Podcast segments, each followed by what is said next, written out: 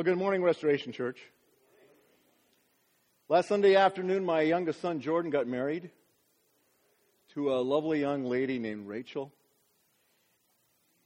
And this completes our family. All three of our sons and our daughter are now married, each to a godly mate. You can't get anything better than that. Well, well, maybe a couple more grandkids, but that's good. What my family doesn't know is that Jan and I are now going to put our house up for sale. We're going to move in with our family. We'll let them know when we get to the first door.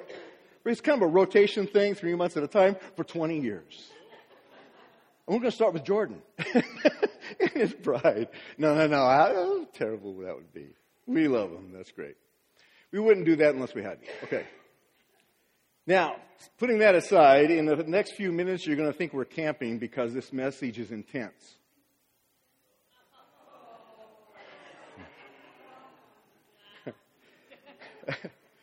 and rightly so, because this message is based on perhaps the most agonizing passage in all of Scripture. It's our Lord's Prayer in Gethsemane. And the passage comes from Mark chapter 14, uh, verses 27 through 52. Actually, we'll back up and we'll catch verse 26 on the way.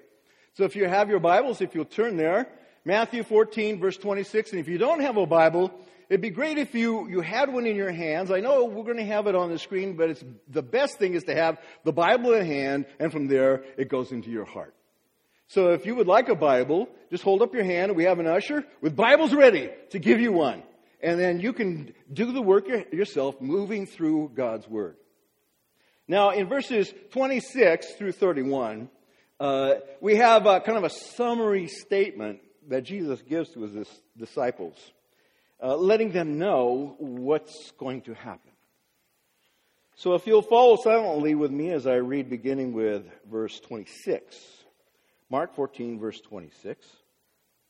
And when they had sung a hymn, they went out to the Mount of Olives, and Jesus said to them, You will all fall away, for it is written, I will strike the shepherd, and the sheep will be scattered. But after I am raised up, I will go before you to Galilee. Peter said to him, even though they all may fall away, I will not. And Jesus said to him, Truly, I tell you this very night before the rooster crows twice, you will deny me three times. Then he said emphatically, If I must die with you, I will not deny you. And they all said the same. Isn't it amazing sometimes how believers can misread their circumstance and misjudge their character? Now, I'm sure these guys had good intentions and that they were sincere but we all know that good intentions do not make you strong, and sincerity does not make you right. They had both, and they all failed. In addition to that, from this very passage and from others to support it, we can discern that there's some things wrong with their disciples, lacking in their character. To begin with, Peter is ignorant. He just doesn't understand the role of suffering and death in God's redemptive plan. He doesn't get it. Jesus said, It is written. But he doesn't understand what is written and how it is to be uh, interpreted concerning Christ.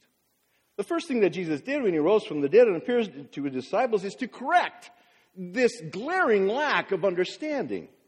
In Luke chapter 24, in one of Christ's post resurrection appearances to his disciples, he said to them in Luke 24, beginning with verse 44, These are my words that I spoke to you while I was still with you, that everything written about me in the law of Moses and the prophets and the Psalms must be fulfilled. Then he opened their minds to understand the scriptures and said to them, Thus it is written that the Christ should suffer and on the third day rise from the dead. But Peter was ignorant at that moment that night.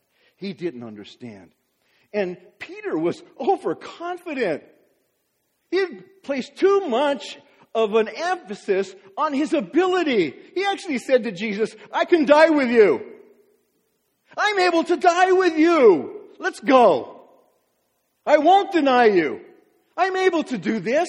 Count on me. But we know the rest of the story because we followed the, the passage. We know what Paul Harvey would say. The rest of the story. Peter wasn't able to die with Christ. He couldn't even pray with Christ, not even for an hour. He overestimated his ability. Just because you can hike to the top of Mount Adams does not mean you can ascend to Mount Everest. It's two different things. Peter may have thought, well, I was able to follow Jesus for three years. What's one more night? But this is Gethsemane. And the next day will be the cross. This is Mount Everest. You are not able to make this climb. But he thought he could. He had a lack of understanding, overconfident, and he was proud. He compared himself to his other disciples and he separated himself and he believed he was a cut above. They may fall, but I won't. How could he think of that about himself when he and his disciples were cut from the same bolt of human cloth? What makes him think that he could do what no one else would do? He was proud and he was stubborn. Stubborn. Not once, but twice he contradicted Jesus. Jesus says, You're all going to fall away. Peter was essentially said, No, I'm not. And then he zeroed in on Peter. You, you are going to deny me, deny me three times. No, I'm not. He dug his heels deeper into the quicksand. I'm not. And I'm not going to change my way. I'm not going to listen to you. I'm not going to accept what you say. I'm going to go headlong into, in, into Gethsemane and I'm going to hit the brick wall and I'm not even going to wear a safety belt. Stubborn. A refusal to accept the truth and to acknowledge that he needed to change. That's stubborn. And he's motivated by self will. I will. I will. You know, Peter is the uh, Frank Sinatra of the Rat Pack. After they, began, after they finished singing their hymn, he sung his song. I did it my way. The only problem was his way was the wrong way. And so there's so, so many reasons why these men were not ready for this, not prepared, and not going to be successful, and why they would fall away. Now, we need to be fair to Peter and to the disciples, and we should ask ourselves the same question Do you really think you have what it takes to follow Christ? Really? Do you? Successfully, consistently, over time. Well, let's put this to the test. This is just for those of you here this morning who have known and followed Christ for at least five years. Over all those years that you have followed him, now I need you to be honest. Raise your hand if you've ever failed him. Come on. There it is. Okay. This is what the church is. The church is made up of a congregation of sheep that tend to scatter.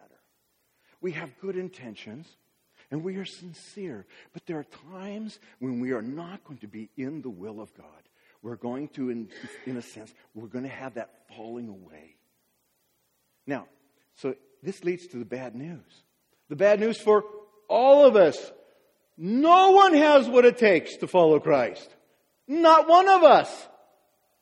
And you might think, well, well, that's a bummer, Jim. Let's pack it up and go home now. Why bother to follow Christ if we're going to fail? Because the issue is not about you. It's not about me. It's not about our willingness or our ability to follow Christ. It never was. It never will be. Instead, it is, it is about the willingness and the ability of Christ to lead us. Us who tend to fall away, who tend to scatter, who tend not to understand, who tend to be overconfident, who tend to be proud, who tend to be uh, stubborn, who tend to be wrong. And this leads to the, the very, very good news. Yes, it's bad news that we're not able to do this, but Jesus is. The good news for all of us. Jesus has what it takes to lead us. That's the good news.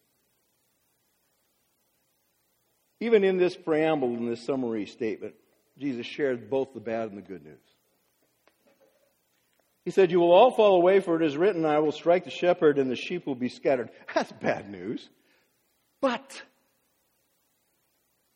after I am raised up, I will go before you to Galilee. You see, after he dies and is raised from the dead, he will resume the place and the position as the good shepherd, and he will lead them. And he will meet them at Galilee and begin to regather scattered sheep.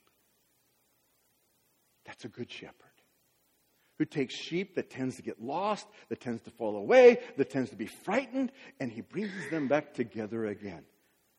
He restores them. Well, that's a good name for a church, don't you think? Restoration? Hmm. And he forgives them. He rekindles them. He gives them new hope, gives them new life, gives them new strength, gives them the, what they never had before, gives them understanding, gives them humility, gives them the, the will to follow the will of another. So that when he ascends into heaven, eventually the sheep become shepherds. The shepherds become evangelists. Evangelists become missionaries. Missionaries become church planters. Church planters become martyrs. And the martyrs become the examples of the church throughout the ages of men and women who have followed a shepherd who has and knows how to lead them, and you and I. Now, with this in mind, we come to Gethsemane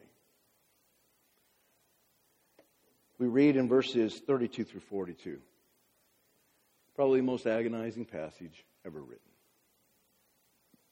And they went to a place called Gethsemane.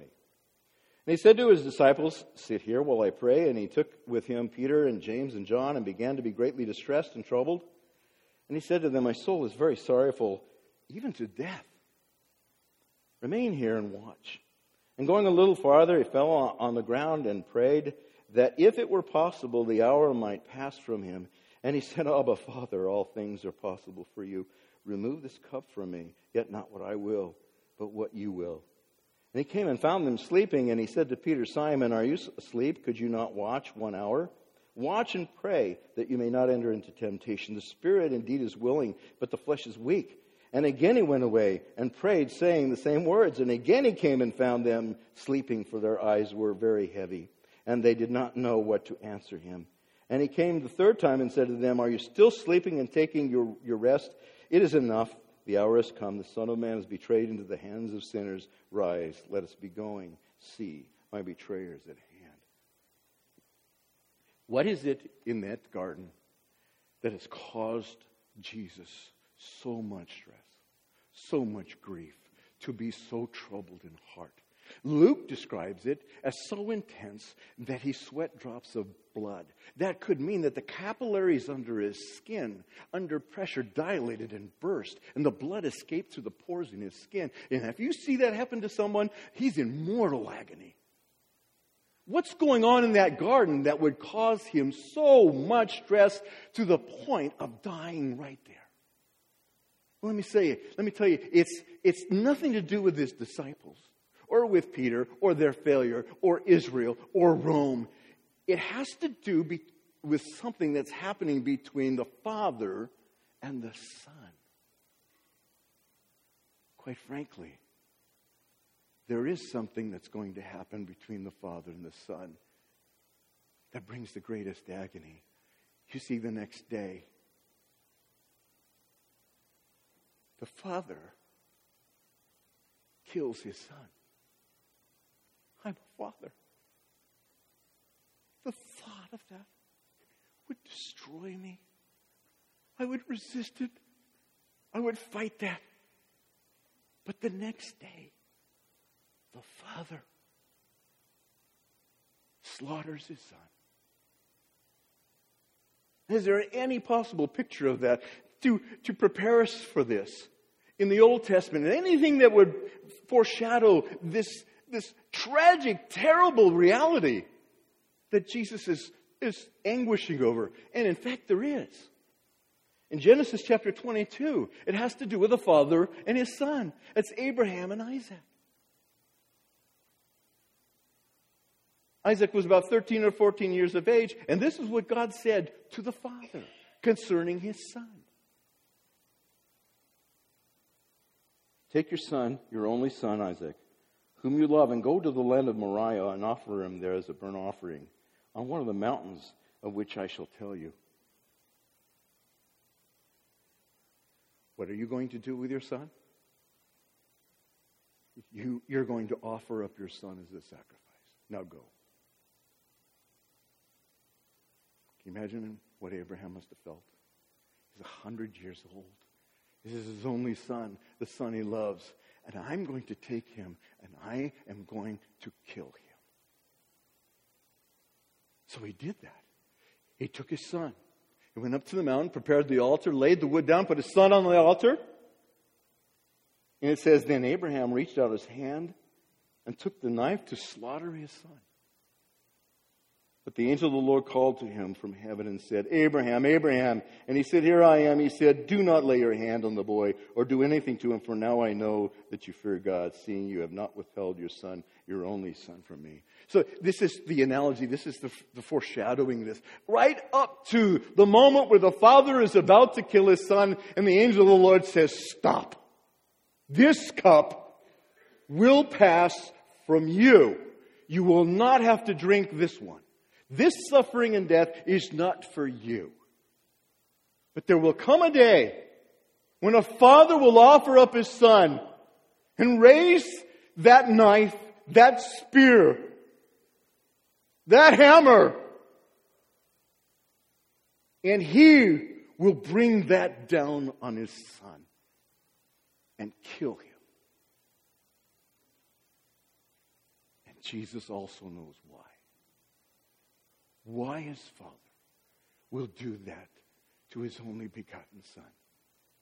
It's because the Father is going to make his Son to be sin. In 2 Corinthians 5, verse 21, it says, For our sake, he, God the Father, made him, the Son, to be sin, who knew no sin so that in him we might become the righteousness of God. We don't understand what's happening, but Jesus does. The Father does. The Father is loving, but the Father is righteous and holy. How can God be just and holy and justify the sinner? How can He do that? Well, He does that by sending His only begotten Son to a place where He will kill Him.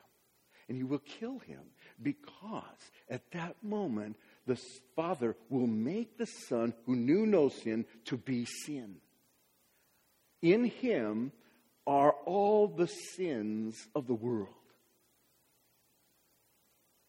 And the trade off is Jesus becomes our sin. And by faith, we become the righteous ones in Christ. It's that imputed righteousness.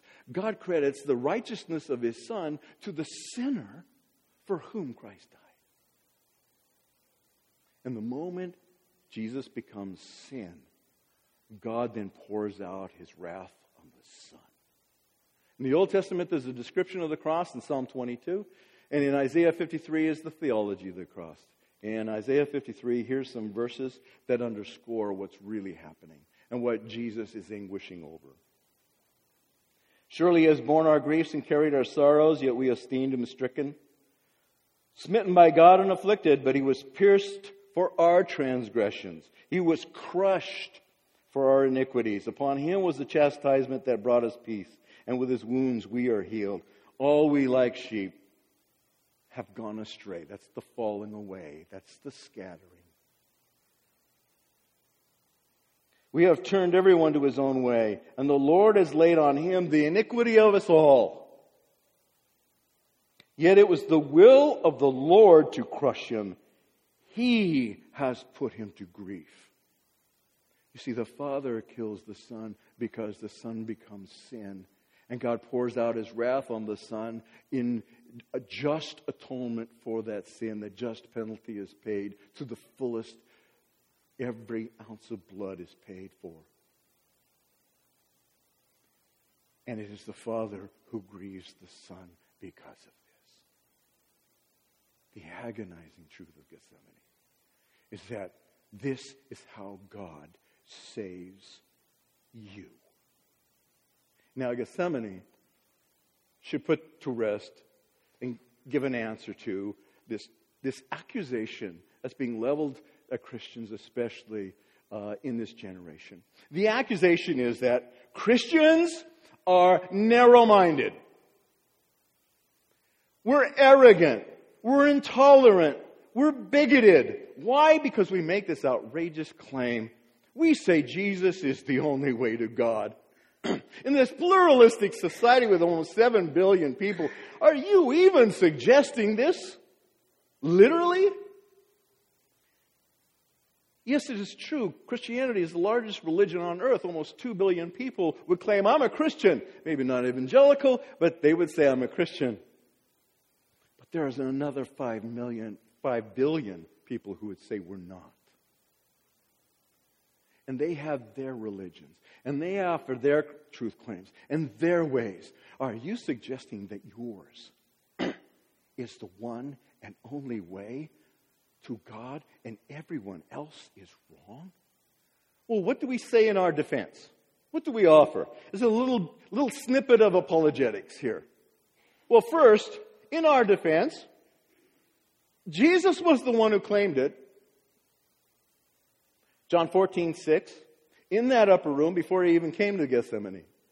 He said, I am the way, the truth, and the life. No one comes to the Father except by me. So if you have a problem with this exclusivity, this kind of claim, then you take it to the boss, the CEO, the head of the church. He's the one who said it. We're the messengers. We didn't originate that. Christ did. He claimed it. Later, Peter would declare it. Standing before the Sanhedrin, having been convinced of the resurrection of Christ, he declared to them in Acts 4 verse 12, For there is no other name given under heaven among men whereby we must be saved. What name is that? Is it Krishna? Is it Buddha? Is it Muhammad? No, it is Jesus Christ. No other name. Period. And that won't change, regardless of your health care. Period. Peter declared it. Paul taught it. In 1 Timothy 2 and verse 5, he said, For there is one God, and there is one mediator between God and men, the man Christ Jesus. One God. There's no other. And there's only one mediator between that one God and all mankind. Who is that?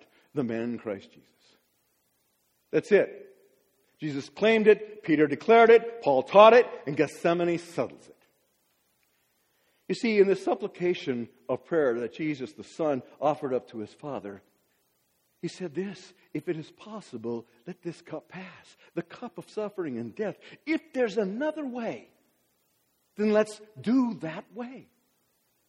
If there's another way that does not require this suffering and death, then that should be the way. And God should know what that way is. And all things are possible with God. Not only would God have sifted through and sorted through every religion and every truth claim and know that this one was the only way, He would also have the power to make that way possible. All things are possible with you. That's what the Son pleaded before the Father. All things are possible with you. So if there's another religion and another truth claim that happens to be the way that doesn't require this, you should know about it, my father. And because you're all powerful, you should be able to do something about it. And because you are sovereign, you would want to. and yet from Gethsemane, Jesus goes to the cross. So if there was any other way, then the, the cross would not have been necessary.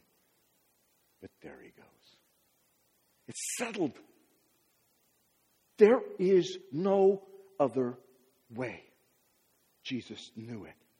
This cup, unlike Abraham, is not going to pass. He's going to drink it, every drop of it. This is the way.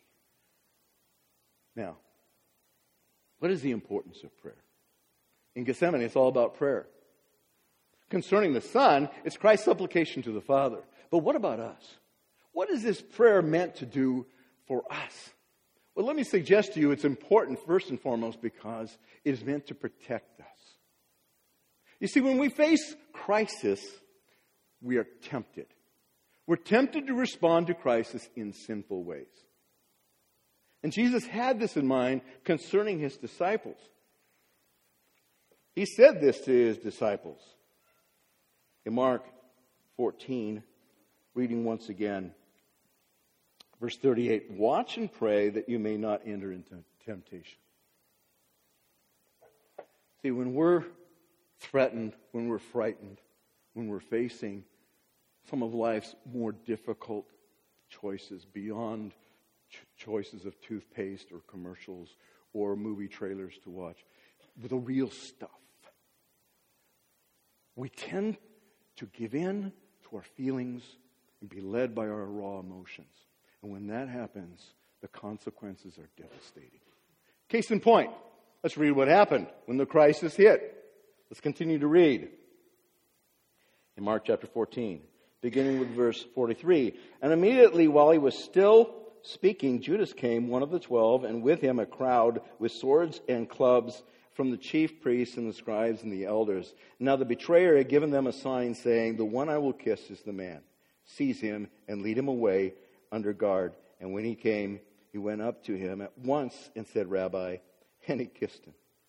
And they laid hands on him and seized him. But one of those who stood by drew a sword and struck the servant of the high priest and cut off his ear. Way to go.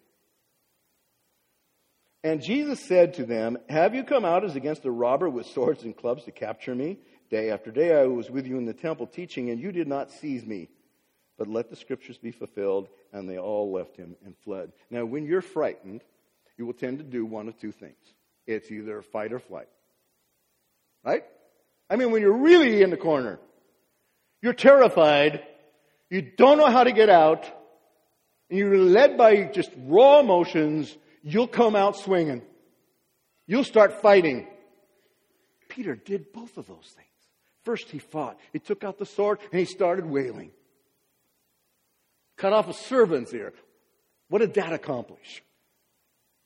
And then, when Christ disarmed him, he had no way to fight. Then he fled in fear. Jesus, uh, Paul, uh, Peter did both of those. Jesus did neither of them. He didn't fight. He didn't flee. He faced the crowd with control and peace and purpose.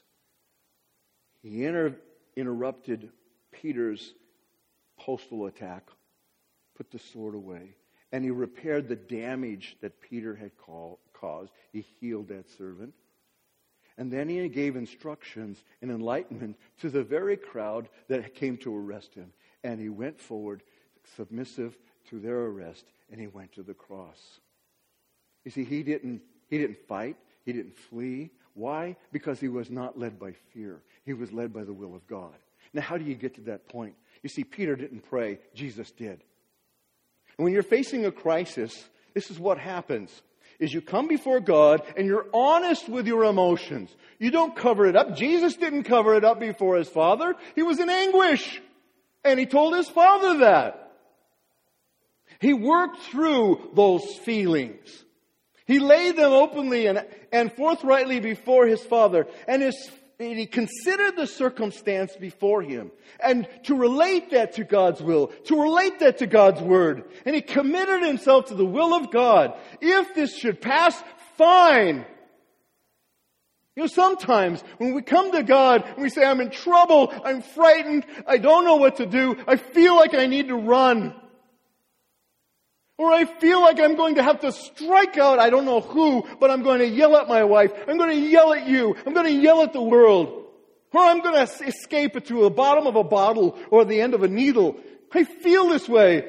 God, help me. That's what prayer is doing for us. It's protecting us so that we do not give into the temptation to be led by our feelings into a situation that we will certainly regret. Peter did not pray, and Peter failed. Jesus succeeded. But as a good shepherd, Jesus would come back to Peter and put him on solid ground again. That's what importance of prayer is. Now, there's this last little postscript. Two verses. Verses 51 and 52. Mark's the only one who mentions this. It seems incidental. Like, why is it even in here? It's like a, oh, by the way. here it is, verse 51 and 52. And a young man followed them, or followed him. You see, there was somebody else in the garden. Someone else was following them. Who could it be? It wasn't one of the original twelve. It wasn't the enemies with a sword and a club sneaking up to ambush Jesus to get more money than Judas did. Who was this guy? And what happened to him? In verse uh, 51, a young man followed him with nothing but a linen cloth about his body. Mm-hmm. Okay. And they seized him. But he left the linen cloth and ran away naked. Who was this midnight streaker? Well, Mark doesn't mention who he is. Of course, Mark doesn't mention any names. He didn't even mention Peter as the one who wielded the sword. It's very possible the reason is Mark's the first gospel. This is going out to the world that's freshly working through this. And he doesn't want to name names because they could still get in trouble. Years later, decades later, John writes, he names everybody. He even names the servant. That's Malchus. he doesn't spare anybody. Yeah, that's Malchus, that's Peter, but he doesn't name, he doesn't even mention who this guy is. He doesn't even talk about him. Mark does. So who do you think was the one following them? Anybody? It was Mark, the author. He remembers. Why? Because he was there. He's the streaker. He's the guy naked as a jaybird. Apparently he got too close. He was there too long and he got caught in the mix and he fled like crazy. Even if you had to leave your clothes, who cares? I'm out of here. You see, what Mark is saying is P.S. I was there too. P.S. I also fled. P.S. I also failed Jesus. And I am writing this gospel to you. You see, the Bible doesn't hide the dirty laundry. In fact, sometimes it takes all the laundry away and exposes us exactly for who we are. That's what Mark was doing. Now, how do we end all this? How do we put this together? First things first. When you feel like you're failing to follow Christ, just remember it is Christ who leads you. He will never fail you. Second is when you face that crisis, don't throw everything away. Don't fight. Don't flee. Come to God. That's what Jesus did. Come to God. That's what prayer is for. It's for many things, but it's there to protect you. If you're honest with God. And then remember, we're all in this together, even Mark. Let's pray. Gracious Lord Jesus, I do not pretend to know what you were going through at Gethsemane. I have just a human nature that's fallen. But you came into the garden with not one but two natures the divine nature and the human nature. And in your divine nature, you understood to the infinite degree what was taking place. And in your human nature, you felt it to the very height and depth that any human could experience. Thank you, Jesus, that you determined that you would go forward and that you would drink this cup. You would do it for us. Thank you, Jesus. Help us to be reminded that we can follow you because you lead us. And Lord, when we are in crisis, when the world gets turned upside down, oh, Father, help us to come to you. Lay our lives out before you, our feelings before you, and then be led by you and not by our feelings. And Lord, thank you that we're all in this together. We're a family. We're cut from the same bolt of human cloth. Adorn us Adorn us all with your glory and your grace. For this we pray in Jesus' name. Amen.